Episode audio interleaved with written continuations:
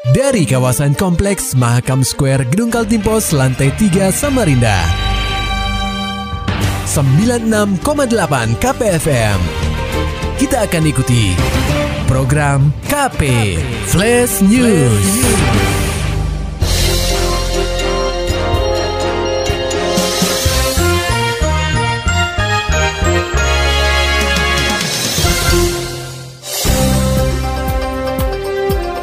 Anda sedang menyimak program KP Flash News bersama saya Agung Pratama.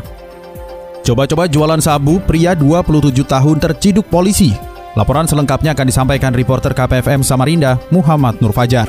Pria 27 tahun berinisial HS kembali harus berurusan dengan pihak berwajib. Sebelumnya, HS terlibat dalam kasus pencurian. Tetapi, kali ini HS kembali merasakan dinginnya jeruji besi lantaran coba-coba menjajakan narkotika jenis sabu-sabu.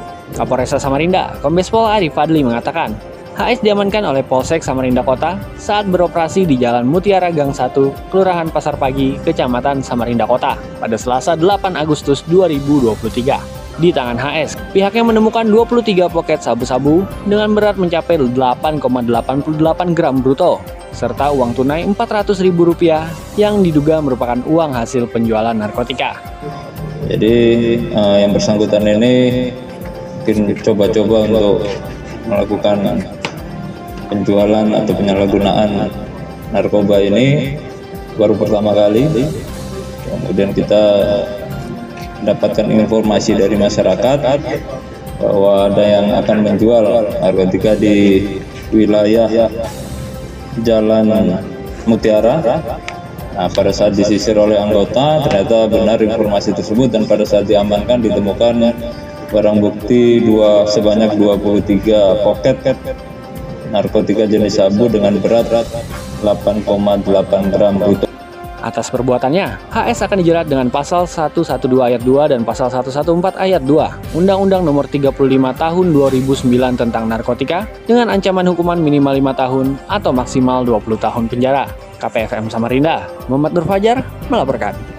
Pendengar KP gara-gara termakan bucuk rayu, remaja 13 tahun menjadi korban asusila oleh kekasihnya sendiri. Perkenalan korban dan pelaku sendiri bermula ketika mereka menonton kesenian jaranan di kawasan Palaran pada Sabtu 19 Agustus 2023. Kapolresta Samarinda Kombes Pol Arif Adli melalui Kapolsek Sungai Kunjang, AKBP Made Anwara, menjelaskan pasca perkenalan itu, pelaku mengajak korban ke sebuah rumah tak berpenghuni dan mengajaknya untuk berhubungan suami istri. Setelah kejadian itu, pelaku selalu mengajak korban untuk melakukan tindakan tak senonoh sebanyak empat kali. Terakhir, Made mengatakan pelaku mengeksekusi korban di dapur rumahnya di kawasan Sungai Kunjang. Made menuturkan terungkapnya kasus persetubuhan terhadap anak di bawah umur ini terjadi ketika kakak korban mengecek handphone adiknya. Temuan itu segera dilaporkan oleh sang kakak kepada ibunya untuk kemudian ibu korban melaporkan kejadian ini kepada pihak berwajib. Ya, di rumah kosong. Oh, rumah kosong, bukan rumah korban ya? Hmm, bukan, bukan rumah korban.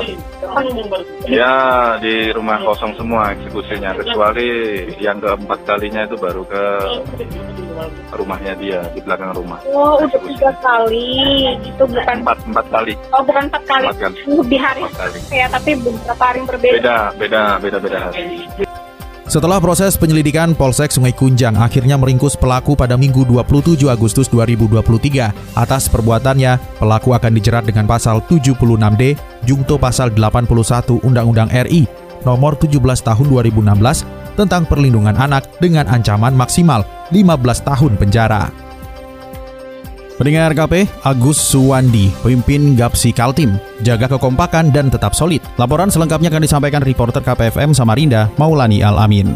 Pengurus Provinsi Gabungan Bridge Seluruh Indonesia atau Gapsi Kaltim resmi memiliki pemimpin baru.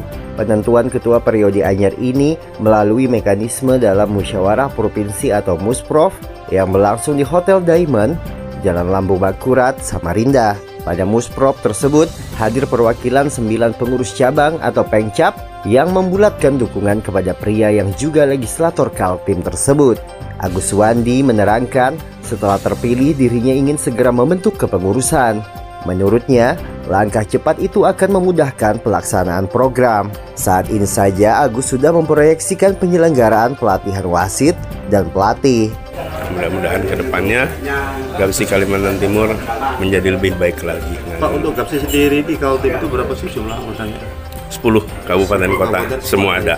Ketua KONI Kaltim Rusdian Aras yang hadir dalam musprop tersebut berharap kepengurusan baru di Gapsi Kaltim bisa kompak dan solid demi memuarakan pembinaan kepada prestasi patriot olahraga bumi etam di kancah nasional maupun internasional.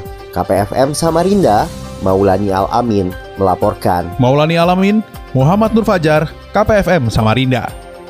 Serta dapatkan berita-berita selengkapnya di www.968kpfm.co.id. Demikian tadi telah kita simak rangkaian berita-berita yang terangkum dalam program KP Flash News.